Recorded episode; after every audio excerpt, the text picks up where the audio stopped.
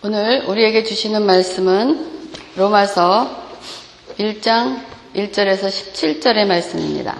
그래서 오늘은 어, 로마서 1장 1절에서 17절의 말씀을 통해서 복음과 죄인이라는 제목으로 여러분과 함께 나누겠습니다.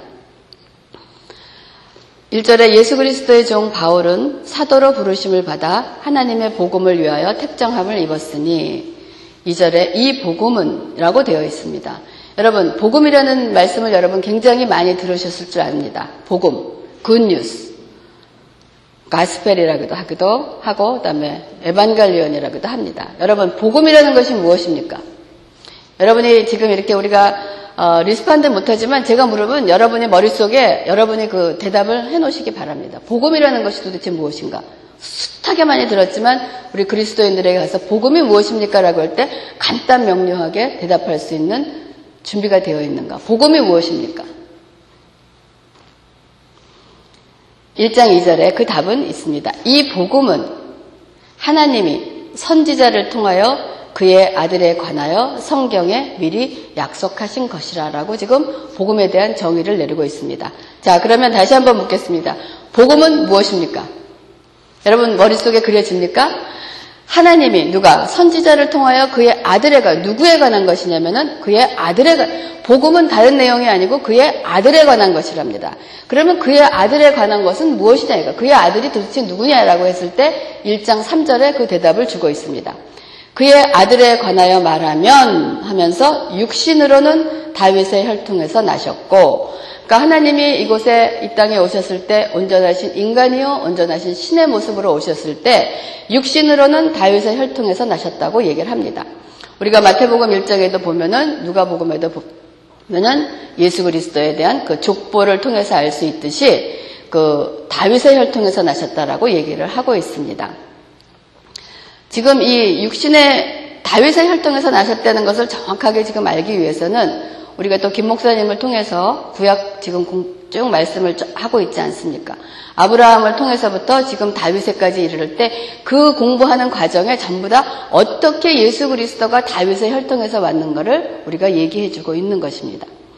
그런 다음에 육신으로는 다윗의 혈통에서 났고 성결의 영으로는 죽은 자들 가운데서 부활하사 능력으로 하나님의 아들로 선포되셨으니 곧 우리 주 예수 그리스도시라라고 얘기를 하고 있습니다. 그러면 지금 1장 1절에서 2절, 3절을 통해서 복음이라는 것이 누구인 거냐? 그의 아들에 관한 것인데 그의 아들에 관한 것은 무엇이냐? 곧 주 예수 그리스도가 복음의 내용이라는. 그러니까 간단히 얘기하면 복음은 그 누구냐? 예수 그리스도를 얘기하는. 복음의 내용은 누구냐면 예수 그리스도라는 거예요. 그러면 여기서 지금 그의 아들이 주 예수 그리스도라 그럽니다. Jesus Christ of our Lord. 주 예수 그리스도. 그러면 주 예수 그리스도라 그러면 우리가 사람의 이름에 다 의미가 있습니다. 아까 우리가 오다가 데이빗하고 얘기를 했는데 아빠의 세례명이 데이빗이었대요. 그래서 아빠가 이름을 딱 질 때 그냥 데이빗을 데이빗으로 졌다는 거예요. 근데 사람들이 자기가 데이빗이라 그러면 아 데이빗 같다 그런다는 거야. 그러니까 뭔가 알 수 없지만 사람의 그 이름을 갖고 있을 때 이름에 어떠한 그 의미를 포함하고 있듯이 우리가 숫자 얘기하는 주 예수 그리스도라고 할 때 거기에 어떤 뜻이 있는지 아십니까? The Jesus Christ of our Lord 할 때 주 예수 그리스도의 뜻이 무엇인가 이거 복음은 누굴 얘기하냐? 하나님의 아들인데 그 아들이 누구냐? 주 예수 그리스도라는 거예요. 그러면 그 내용이 뭐냐? 주 예수 그리스도가 무엇이냐라고 할 때, 먼저 주 예수 그리스도 할 때, our Lord라고 되어 있습니다. 근데 예수님 당시에 그 사용되었던 그 Greek어로 번역할 때, 이스라엘 사람들은 하나님의 이름을 부를 수가 없었어요. 너무 거룩하기 때문에 이름을 부를 수가 없었던 거예요. 그래서 그거를 표현된 것이 구약에 표현된 것이 야훼라고 포함이 표현이 되어 있습니다. 그래서 그 야훼라는 것을 이 당시에 왔을 때 Greek어로 어, 했을 때는 κύριος라고 되어 있습니다. 근데 그 κύριος라는 단어를 아무한테나 쓴 것이 아니고 그 삼위일체 제 2위격인 예수 그리스도에게만 사용했던 단어인 거예요. 그 κύριος라는 것이. 그래서 그거를 영어로 번역했을 때 Lord라고 번역을 한 겁니다. 또한 그 좀 번역이 약하지만 마스터, 그러니까 주인이라는 거예요. 그러니까 주 예수 그리스도 그러면은 주라는 것은 우리의 주인이라는 것을 얘기를 하는 거예요. 그래서 주인이라는 것은 무엇입니까? 우리가 찬양을 했듯이 나의 전부이신 하나님 했잖아. 나의 전부. 그러니까 주인 된다는 것은 나의 모든 것을 갖고 있는 나의 전부가 되시는 그 얘기를 한다는 거예요. 주, 내가 예수님을 주라고 고백한다는 것은 다른 것이 아니고 그분이 나의 주인이 되며 나는 그분께 모든 것을 드린다는 그런 고백을 하는 것이 바로 주라는 뜻을 갖고 있는 것입니다. 그러면 예수란 무엇인가요? 예수, 지저스란 주 예수, 예수란 무엇이냐? 무슨 뜻을 갖고 있냐 이거예요. 예수란 무슨 뜻을 갖고 있습니까? 예수는 마태복음 1장 21절대로 아들을 낳으려니 이름을 예수라 하라 하라고 그랬어요. 그는 자기 백성을 그들의 죄에서 구원할 자이다라고 얘기를 하고 있습니다. 예수라는 의미는 다른 것이 아니에요. 우리에게 구원자라는 세이비어라는 말을 해주고 있는 거예요. 그것은 그냥 마태복음 1장 21절에 나온 것이 아니고 구약으로부터 하나님이 계속해서 말씀을 해주고 계시는 거예요. 우리가 호세아도 무슨 뜻을 갖고 있냐면은 Savior 라는 것을 갖고 있다는 거예요. 그런 것처럼 지금 우리가 알았습니다. 우리가 기록하는 주 예수. 주라는 것은 나의 주인이 되시며 예수라는 것은 우리를 죄에서 구원할 구원자라는 의미를 갖고 있다는 거예요. 그러면서 그리스도라라고 되어 있습니다. 그래서 Χριστός, Christ. 이거는 무슨 뜻이냐면 기름을 붓는다는 거예요. anointing을 한다는 겁니다. 그래서 이 뜻은 메시아를 얘기하면서 기름을 부었다는 것은 어떠한 그 임명을 받았다는 뜻을 얘기를 하고 있습니다. 어떤 직책을 맡아서 책임을 지고 모든 일을 대행해서 한다는 그러한 뜻을 갖고 있는 거예요. 그러니까 하나님으로부터 기름을 부은 Christ는 예수는 하나님으로부터 어떠한 미션을 받은 거예요. 그 미션을 대행하기 위해서 모든 정권을 하나님께 갖고 있는 그 권한을 모두 받아서 대행으로 하는 그런 뜻을 갖고 있다라고 합니다. 그러니까 우리가 얘기하는 주 예수 그리스도라는 뜻이 복음의 내용입니다. 여러분 이해가 가십니까? 복음은 무엇이냐면 주 예수 그리스도인데 그 주 예수 그리스도는 무엇이냐? 주는 나의 주인이 되시며 예수는 나를 백주엔에서 구원할 구원자 되시면서 누구냐? 하나님으로부터 기름을 부음을 받은 하나님으로부터 온 사람이라는 뜻이 바로 우리가 맨날 얘기하는 Jesus Christ of our Lord라는 뜻입니다.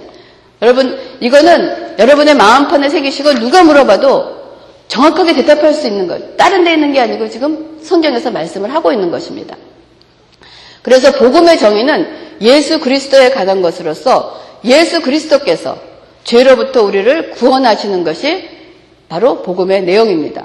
그러므로 이 복음은 예수와 죄에 관한 문제를 떼어놓을 수가 없다는 것입니다. 죄가 존재하지 않으면 예수께서 이 땅에 오실 필요가 없는 것이에요. 그래서 예수께서 항상 말씀, 내가 의인을 부르러 온 것, 죄 없는 사람을 부르러 온 것이 아니고 내가 죄인을 부르러 이 땅에 왔다라고 말씀을 하고 계십니다. 그렇기 때문에 이 로마서 1장부터 3장에 이르기까지 계속 죄에 대한 말씀을 다루고 있는 것입니다. 그래서 복음은 예수 그리스도에 관한 것으로 복음의 주요 내용은 예수인 것입니다. 그런데 이러한 예수를 알기 위해서는 먼저 우리가 죄에 대한 인식이 있어야 된다는 거예요. 죄가 무엇인지 깨닫지 못하게 되면 다시 말해서 내가 죄인이구나 하는 것을 인정하지 못하면 복음, 예수 그리스도를 알 수가 없다는 것입니다. 그러므로 복음이 선포되는 것에는 반드시 죄를 깨닫고 예수님의 힘을 빌어서 죄로부터 씻음을 받는다는 것이 굉장히 중요하다는 거예요. 그래서 우리가 찬양을 드릴 때도 예배 시간에 그 회개 기도의 시간이 주어지는 것은 굉장히 중요한 일인 것입니다. 우리가 회개, 회도, 회개 기도 시간에 우리가 그 이 찬양팀이 부르는 찬양곡 중에서 다 은혜롭습니다만은 여러분 저는 그 보혈을 지나 하나님 품으로 보혈을 지나 아버지 품으로 보혈을 지나 하나님 품으로 한 걸음씩 한 걸음씩 나가네. 존귀한 주 보혈이 내용을 새롭게 하시네. 존귀한 주 보혈이 내용을 새롭게 하네. 하는 그 짧은 찬양이지만은 우리의 죄를 씻을 수 있다는 것은 오직 주님의 보혈이라는 거예요. 그 왜 주님의 보혈이 우리의 죄를 씻어주는 것인지 여러분 알고 계십니까? 그냥 사람들이 목사님들이 교회에서 그냥 예수님의 죄가 보혈이 우리의 죄를 씻어주는 것이니까 그렇게 알라라고 알고 계십니까? 만약 예수님의 그 보혈이 왜 내를 내 죄를 씻기는 것이라는 것 성경으로부터 있는 지식을 알지 못하면 아, 어쩌면 이 회기도 회개 기도 시간이 되면 이런 생각이 들 거예요. 아, 왜 맨날 교회만 오면 회개하라 그러는 것인가? 아, 도대체 무엇을 회개해야 되는 것인가? 어제 화낸 것? 어저께 뭐 게으름 피운 것? 어저께 뭐 좀 나쁜 짓 한 것? 뭐 그렇게 잘못한 것도 없는데 뭐 맨날 똑같은 것을 잘못했다고 기도하기도 그렇고 우리 생활이 루틴 하잖아요 그렇죠 뭐 그렇게 뭐 크게 뭐 잘못하는 것도 없지 그냥 우리의 생활 루틴한데 우리의 잘못을 뭘 도대체 맨날 회개하라는 건가 그러다 보면은 회개, 시, 회개 기도 시간이 어떤 의미도 없고 도대체 이거 뭐 맨날 하고 멀뚱멀뚱 떠있기도 하고 그러한 그 의미를 갖고 있는 것입니다. 네, 우리가 예수 그리스도를 믿는 순간 우리의 모든 죄는 사함을 받았습니다. 근데 우리가 하나님의 말씀을 읽을 때 굉장히 중요한 게 여러분의 이것을 already 이미 but not yet이라는 이, 이 컨셉을 우리가 갖고 있어야 돼요. 왜냐하면 그러면 우리가 예수님 믿을 때 모든 죄를 다 사함 받았는데 뭐 또 와서 회개 기도 하고 기도하고 기도하라 그러는 것이냐? 도대체 어떻게 된 것이냐라고 얘기할 때 already 우리는 이미 예수 그리스도를 믿을 때 우리의 모든 죄가 사함을 받았습니다. 하지만 우리가 이 땅에서 이 몸을 가지고 살 때 but not yet이라는 거예요. 그 뜻을 우리가 어디에서 추려서 볼 수 있냐면 예수님이 잡히시기 전에 모든 제자들을 모아놓고 성찬을 하시고 난 다음에 세족식을 하셨습니다. 발을 씻기는 사건이 있었어요. 그래서 이제 예수님이 베드로에게 내가 네 발을 씻기라 그래 씻기겠다 했더니 생각해 보세요. 그 스승이 구부려서 자기의 발을 씻긴다 그러니까 베드로가 아우 안 됩니다. 어떻게 제 발을 씻기게 하시겠습니까? 아유 그런 일 마세요 그랬더니 예수님이 그러면 네가 나를 발을 씻기게 하지 못하면 너하고 나하고는 상관이 없다라고 얘기를 했더니 또 베드로가 아유 그렇다면 발뿐만이 아니고 제 몸 머리까지 다 씻겨주세요 또 라고 얘기를 하는 거예요. 그랬더니 주님이 뭐라 그러시나? 너희의 몸은 이미 깨끗해졌다 라고 얘기해요. 그 뭐냐면 너희의 몸은 이미 다 깨끗해졌다 라고 얘기하시면서 그 말씀은 우리가 예수 그리스도를 믿음으로써 우리의 모든 죄악은 이미 사하여져서 깨끗함을 받았습니다. 하지만 발을 씻기시는 이유는 우리가 이 땅에 살아갈 때 우리가 죄인임을 깨달으면서 그 죄가 무엇인가를 자꾸 깨달는 것을 해주시기 위해서 우리에게 그런 발을 씻기시는 이유.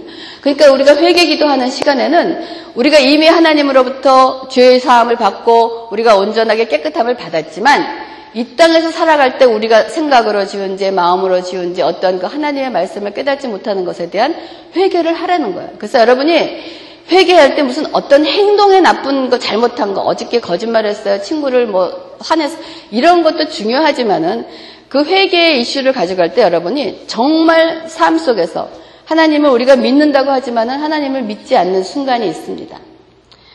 아니면 어떨 때는 하나님을 무시하고 하나님을 제쳐놓고 사는 사람도 있습니다. 어떨 때는 하나님을 그 제외해놓고 하나님을 무시하고 또 산다는 것이 우리가 얼마나 큰 죄라는 것을 우리가 통감할 수 있기를 바랍니다. 그래서 왜 주님이 보혈에 우리의 죄를 씻을 수 있게 한가는 앞으로 로마서를 통해서 여러분에게 더욱더 그 중요한 말씀으로 통해서 알아보겠습니다. 또한 여러분이 찬양을 하실 때도 찬양은 음악을 통하여 하는 기도인 것입니다. 그래서 여러분 정신줄 놓고 그냥 흥얼흥얼 하거나 박자 맞추면서 그냥 그 어떤 노래를 하는 것이 아니고 그 가사를 음미하면서 노래로 기도하는 것입니다. 우리가 그 회개 기도할 때 그 부르는 찬송을 가끔가다 이렇게 그 바꿔서 부르지 않습니까? 또 하나의 찬송 중에 보면 우리가 주의 보좌로 나아갈 때 내가 어떻게 해야 할까? 여러분 우리가 하나님의 전에 갈 때 어떻게 해야 되겠습니까? 나를 구원한 주의 십자가 그것을 믿으며 가네. 이게 여기 얼마나 큰 교리와 핵심이 들어있는 거예요. 내가 주의 전에 어떻게 갑니까? 어떻게 가냐? 나를 구원한 주의 십자가 그것을 믿으며 가네라고 얘기했어요. 다른 것으로 가는 게 아닌 거예요. 자격 없는 내 힘이, 자격 없는 내 힘이 아닌, 나는 갈 자격이 없습니다. 하지만 자격이 없는 내 힘이 아닌 오직 예수님의 보혈, 십자가의 보혈로 완전하신 사랑을 힘입어 나아갑니다라고 고백합니다.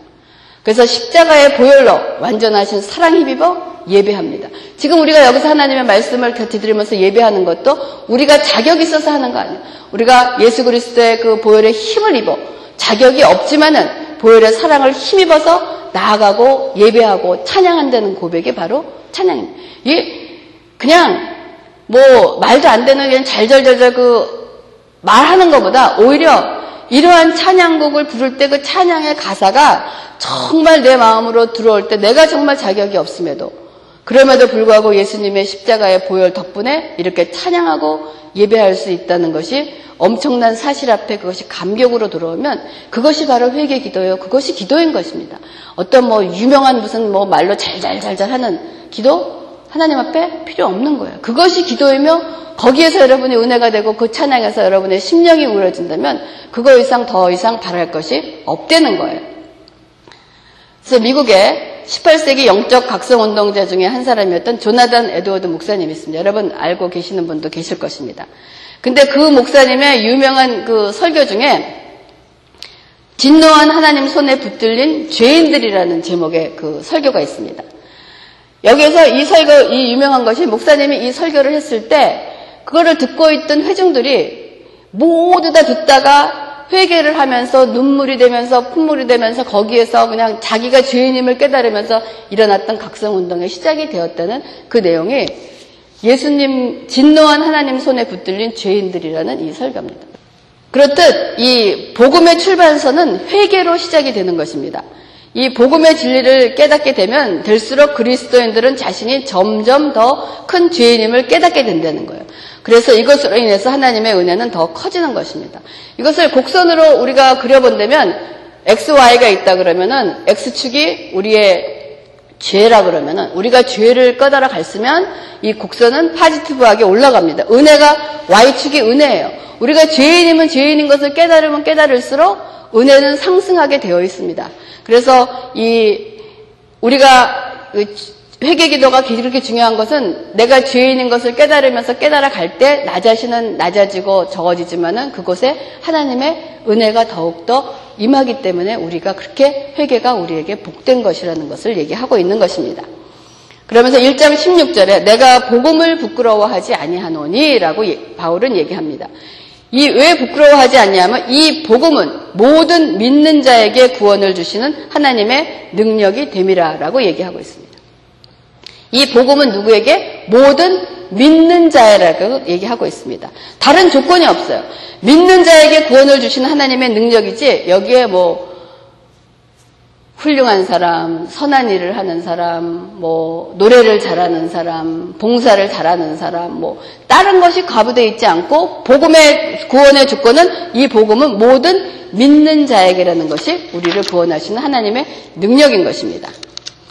그러므로 1장 17절에 다시 복음에는 하나님의 의가 나타나서 믿음으로 믿음에 이르게 하나님 기록된 바 오직 의는 믿음으로 말미암아 살리를 함과 같으니라라고 되어 있습니다. 이 구절은 우리가 잘 알고 있는 그 카톨릭 신부였던 루터가 종교 개혁을 일으키는 아주 그 변화를 일으켰던 그러한 중요한 구절이 되기도 하고 많은 사람들이 회심으로 이끌어갔던 그러한 중요한 그런 구절이기도 합니다. 그래서 이 1장 17절은 참으로 이 기독교의 핵심이라고 할 수 있을 만큼 이 말씀의 뜻을 우리가 이 말씀을 통해서 분명히 깨달을 수 있기를 바랍니다. 그 위에서 말씀드린 것 같이 복음은 무엇입니까? 복음은 곧 예수 그리스도였습니다. 그런데 지금 1장 17절에는 복음에는 하나님의 의가 나타나서라고 바울은 얘기하고 있습니다. 복음 이퀄 예수 그리스도라면 예수 그리스도가 곧 하나님의 의가 된다는 그런 그 이 정식이 성립되지 않습니까? 그렇다면 예수 그리스도가 어떻게 하나님의 의가 된다는 거야. 하나님의 의가 되는 거야. 그러면 여기서 먼저 이해하기 위해서는 먼저 하나님의 의라고 하는 그 의의 뜻이 무엇인가를 알아야 되지 않겠습니까? 그래서 여기서 의라는 것이 그 그리거로는 디카이어 스네라고 되어 있고 영어로 번역된 것은 righteousness라고 우리가 번역이 되어 있습니다. 그래서 먼저 righteousness, justice 이럴 때 보면은 우리의 개념으로는 올바르다. 어떠한 그 justice의 그 경험으로 그러한 의미로 이해하기 쉬우나 여러분이 머리에 두셔야 될 것은 하나님의 의라고 하나님께서 우리를 의롭다 하시고 하나님의 의라는 것은 어떤 저스티스나 라이처스니스를 얘기하는 것이 아니고 여기에서는 중요한 것이 무엇이냐면 하나님과의 관계라는 것이 여러분 그 의라는 뜻에 숙여져 있다는 것을 여러분 아시기 바랍니다. 제일 먼저 하나님과의 관계가 제대로 된 것을 하나님께서 하나님의 의라라고 말씀을 하시는 거예요. 그래서 우리의 행동이 올바른 것을 나타내는 것이 의가 아니요 하나님과의 관계를 얘기하고 있는 겁니다. 그러므로 복음에는 하나님의 의가 나타나서라고 얘기할 때 곧 예수 그리스도가 하나님의 의가 된다는 것입니다. 예수 그리스도가 하나님과의 관계를 올바르게 하신다는 그러한 뜻인 것입니다. 즉 하나님과의 관계를 우리에게 회복을 말하는 것을 얘기해 주고 있습니다. 관계의 회복이 필요하다는 것은 어떤 뜻이겠어요? 그 관계가 망가졌다는 그 의미를 갖고 있지 않겠습니까? 그 강, 망가진 그 관계를 어떻게 회복하는 것이 바로 복음인 것입니다. 그 주인공이 그 관계를 회복시키시는 그 주인공이 예수 그리스도시며 그 관계를 회복하는 것이 바로 하나님의 의가 된다는 그러한 뜻을 갖고 있다는 것입니다.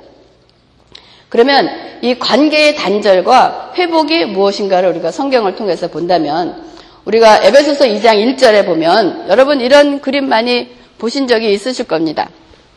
에베소서 2장 1절에 보면 그는 허물과 죄로 죽었던 너희를 살리셨도다라고 얘기를 하고 있어요. 죄와 허물로 죽었다는 것은 하나님과의 관계가 단절됐다는 거예요. 여러분 성경에서 죽었다라고 얘기하는 것은 우리는 죽었다 그러면 육체적인 죽음을 머리에 떠올립니다. 하지만 성경에서 말할 때 죽었다 하는 것은 육체적인 죽음보다는 하나님과의 관계가 끊어진 것은 다 죽었다라고 얘기를 하는 거예요. 그래서 우리가 다 이렇게 살아 있지만은 하나님과의 관계가 없는 사람은 살아서 잘 움직이고 멋있게 살고 있을지라도 하나님은 죽었다라고 얘기를 하는 거예요. 우리가 병들고 힘들고 아프고 이러고 있을지라도 겉으로 보기엔 초라하고 세상 다 산 것 같고 아무런 소망이 없는 것 같지만 그 사람이 하나님과의 관계가 성립이 되어 있으면 하나님은 그를 살았다라고 얘기를 하고 계시다는 것을 여러분 머리에 두시기 바랍니다. 그래서 그가 죄와 허물과 죄로 죽었던 너희를 살리셨다라고 해서 죄로 죽었던 로마서 6장 23절에 보면 죄의 싹은 사망인 거예요. 죄의 대가는 무엇이냐면 사망이라고 분명히 얘기를 하고 있습니다. 그러면 여기서 말하는 그 죄라는 것이 무엇이냐? 거짓말한 거? 남의 것을 훔친 거? 누구를 죽인 거? 세상은 그런 것이 죄입니다. 그래서 그 우리가 한 일에 대해서 보응을 받게 되었습니다. 하지만 하나님께서 죄라고 말씀하시는 가장 큰 것은 뭐냐? 하나님을 떠나는 거고 관계가 잔들된 것. 우리가 그림에서 보듯이 거룩하신 하나님과 죄에 빠진 그 사람 사이에 관계가 단절된 것이 바로 죄라는 것이 들어와서 관계가 단절이 된 것입니다. 하나님과 교통할 수가 없다는 것이에요. 그것이 죄가 어떻게 들어왔냐면은 창세기 2장 17절에 보면 선악을 알게 하는 나무의 열매는 먹지 말라. 내가 먹는 날에는 반드시 죽으리라 라고 얘기한 것은 그 죽으리라는 것은 육신의 죽음을 얘기하는 거 너하고 나하고 관계가 없어진다. 관계가 끊어진다 하는 그런 말씀을 얘기해 주고 계시는 것입니다. 하나님의 말씀을 거역하고 하나님보다 높아지겠다는 그러한 욕심이 우리의 곧 죄를 낳게 된다는 것이에요. 그래서 야고보서 1장 15절에 보면 욕심이 잉태한 죄. 욕심이 죄가 되는 것은 뭐냐면 욕심으로 인해서 죄가 생기는. 그러니까 욕심이 잉태한 즉 죄를 낳고 죄가 장성한 즉 죄의 결과는 사망을 낳느니라 라고 되어 있습니다. 인간의 욕심이 죄가 되고 그 죄로 인해서 결국 우리는 사망에 이르게 된다는 것입니다. 이로 인해서 하나님과의 관계가 단절된 것이 바로 우리의 죄인 것입니다. 그러면 이 단절의 원인이 된 것이 바로 죄라고 할 때 이 단절을 회복하려면 무엇을 해결하면 이 단절된 관계를 회복할 수가 있겠습니까? 죄잖아요. 죄 때문에 하나님과의 관계가 단절이 됐다면 그 죄가 해결이 되면 하나님과 우리의 그 관계가 다시 회복되는 것이 아니겠습니까? 그러면 어떻게 이 죄를 해결하고 이 죄를 없애면서 이거를 누가 이 일을 할 수 있겠는가 하는 것이 우리의 지금 갖고 있는 문제인 것입니다. 죄와, 죄로 단절된 하나님과의 관계가 어떻게 죄를 없애며 누가 이 일을 할 수 있는가 볼 때 에베소서 2장 14절에서 16절의 말씀은 얘기를 합니다. 그는 누구냐? 예수 그리스도는 우리의 화평이신지라 우리를 화평하게 하신다는 거예요. 둘로 하나를 만드사. 둘이라는 것은 하나님과 죄에 빠져있던 그 백성들을, 그 둘을 하나로 만드사. 원수된 것, 곧 아까 말했던 원수된 것은 하나님과의 관계가 단절되어 있던, 그 죄로 되어 있던, 단절되어 있던 그것을 중간에 막힌 담을 자기 육체로 허시고, 그 중간에 단절되어 있던 것을 자기 육체로 허시고라는 것이 무엇입니까? 예수 그리스도의 십자가의 죽으심을 얘기하는 거예요. 예수 그리스도가 십자가에서 죽으심으로 그 죄의 문제를 해결해 주셨다는 거예요. 그러면서 법조문으로 된 계명의 율법을 폐하셨으니 그러니까 법조문으로 된 계명의 율법을 폐하셨다는 것은 법을 없앴다는 것이 아니고 율법에는 뭐가 되어 있어? 너희들은 죄인이다. 율법이 우리에게 얘기하는 것은 무엇이냐면 네가 죄인이라는 걸 알게 해주는 거예요. 율법의 목적은 네가 죄인이라는 거예요. 그러면 죄의 그 결과는 뭐냐면 죽는다는 거예요. 사망이라는 거예요. 율법은 그거를 얘기하고 있는 건데 예수 그리스도가 십자가에 죽으심으로 그 율법을 폐했다는 것은 더 이상 그 율법은 우리에게 효력이 없다는 거예요. 더 이상 우리에게 작용하지 못하고 우리에게 효력이 없다는 것을 더 이상 우리에게 율법이 와서 너는 죄를 졌으니까 죽어 하는 그 효력이 더 이상 없어졌다는 것을 얘기를 하는 것입니다. 그래서 이는 둘로 자기 안에서 한 세 사람을 지어 화평하게 하시고 또 십자가로 이 둘을 한 몸으로 하나님과 화목하게 하려 하심이라라고 원수된 것을 십자가로 소멸하시고 이것이 우리의 주시는 그번의 구원의 원칙입니다.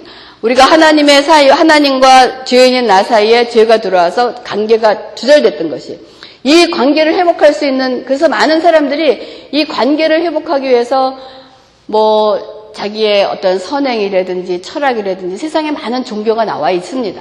하지만 그 길을 연결할 수 있는 분은 오직 십자가의 예수 그리스도밖에 없다는 것이 우리가 하나님이 우리에게 주시는 구원의 목적인 것입니다. 그래서 화평케 한다라고 했을 때 우리가 뭐가 생각이 납니까? 마태복음 5장에 보면 예수님께서 화평케 하는 자는 복이 있나니 하나님의 아들이라 일컬음을 받는다는 거예요. 그러니까 화평케 한다 그랬을 때 누구 누구 싸웠을 때 가서 그냥 피스메이커의 역할을 하는 화평케 하는 그거는 아주 극소적인 수호 부분에 어떠한 그 의미가 갖고 있고 거기서 말하는 화평케 하는 자는 복이 있나니 저가 하나님의 아들이라 일컬음을 받는다는 것이 무엇이냐? 바로 이것인 거예요. 예수 그리스도가 하나님과 죄인인 우리를 십자가를 통해서 죽으심으로 우리를 화평케 하심으로써 하나님의 아들을 이룬 것처럼 우리의 사명 가운데서 너희가 화평케 한다라 그러는 것은 피스메이커 역할도 중요하지만은 복음을 전해서 하나님을 알지 못했던 그 죄인을 하나님께로 연결해서 연도해서 하나님을 믿게 하게 하는 일을 우리가 작은 예수로서 할 때 우리가 화평케 하는 자의 역할을 할 때 우리가 하나님의 아들이라 하나님의 자녀라고 일컬음을 받는 데는 그 말씀을 해주고 있는 것입니다.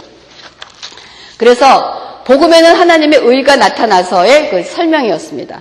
여러분 머리에 그 그림이 그려지셨습니까? 그려지시기를 바랍니다. 이렇게 한 번에 여러분이 탁 들어오는 사람도 있겠지만 말씀을 이거 굉장히 중요한 그 이 기초예요. 그래서 이거를 여러분이 이거를 가지고 모든 것을 분별할 수 있고 어떠한 것이 왔을 때 우리가 하나님의 말씀의 뜻을 헤아릴 수가 있는 것입니다. 그러면 이제 이 예수 그리스도께서 십자가를 통해서 하나님과 죄 지은 인간 사이의 관계를 회복하고 그 길을 열어놓으신 거예요. 그러면 누가 하나님께로 가는 길이 그, 저 열려진 길을 갈 수, 하나님이 길을 열어놓으신 거예요 지금 저 십자가의 길. 그래서 십자가의 도 그럴 때 그 길이라는 것을 열어놓으셨을 때 그러면 저기를 누가 갈 수 있겠습니까? 저기를 어떻게 갈 수 있겠습니까? 여러분 저기를 가고 계십니까 지금? 우리는 저길 안에 들어있잖아요. 근데 여러분 저기를 어떻게 들어왔냐 이거예요. 그 가는 길에 대해서는 1장 17절에 계속해서 말을 하고 있습니다. 복음에는 하나님의 의가 나타나서 그, 곧 십자가의 길이 놓여져 있다는 거예요. 그런데 복음에는 하나님의 의가 나타나서 믿음으로 믿음에 이르게 하나니라고 얘기하고 있습니다. 그러니까 이 길을 가는 그 키워드가 바로 무엇입니까? 믿음인 거예요. 이 주님께서 십자가의 길을 열어놓으시고 이 길을 갈 수 있는 길을 제시한 것이 뭐냐면 믿음으로 믿음에 이르게 하나니 오직 의는 의는 아까 의인은 그랬죠. 오직 의인은 의인이라고 그랬을 때 어떤 뜻입니까? 올바른 일을 하는 사람 물론 우리가 하나님의 사람으로서 올바른 일을 하는 건 중요하지만 그것에 앞서서 의인이라고 얘기할 때 하나님과의 관계가 회복된 사람 하나님과의 관계가 회복되고 구원의 들에 들어 서 있는 사람은 오직 의인은 무엇으로 사느냐? 믿음으로 산다는 얘기를 하고 있는 것입니다. 그렇기 때문에 그 가는 길은 키워드는 우리가 믿음으로 가는 거예요. 다른 것으로 가는 거 아니에요. 그러면 우리가 그 믿음의 대상이 누구냐? 누구를 믿고 가느냐 이거예요. 믿음의 대상이 누구이며 그분은 어떠한 분인가? 여러분 믿음의 여러분의 믿음의 대상은 누구입니까? 복음의 주인공이 누구예요? 예수 그리스도잖아요. 그러니까 우리의 믿음의 대상은 누구냐면 예수 그리스도를 믿는 것입니다.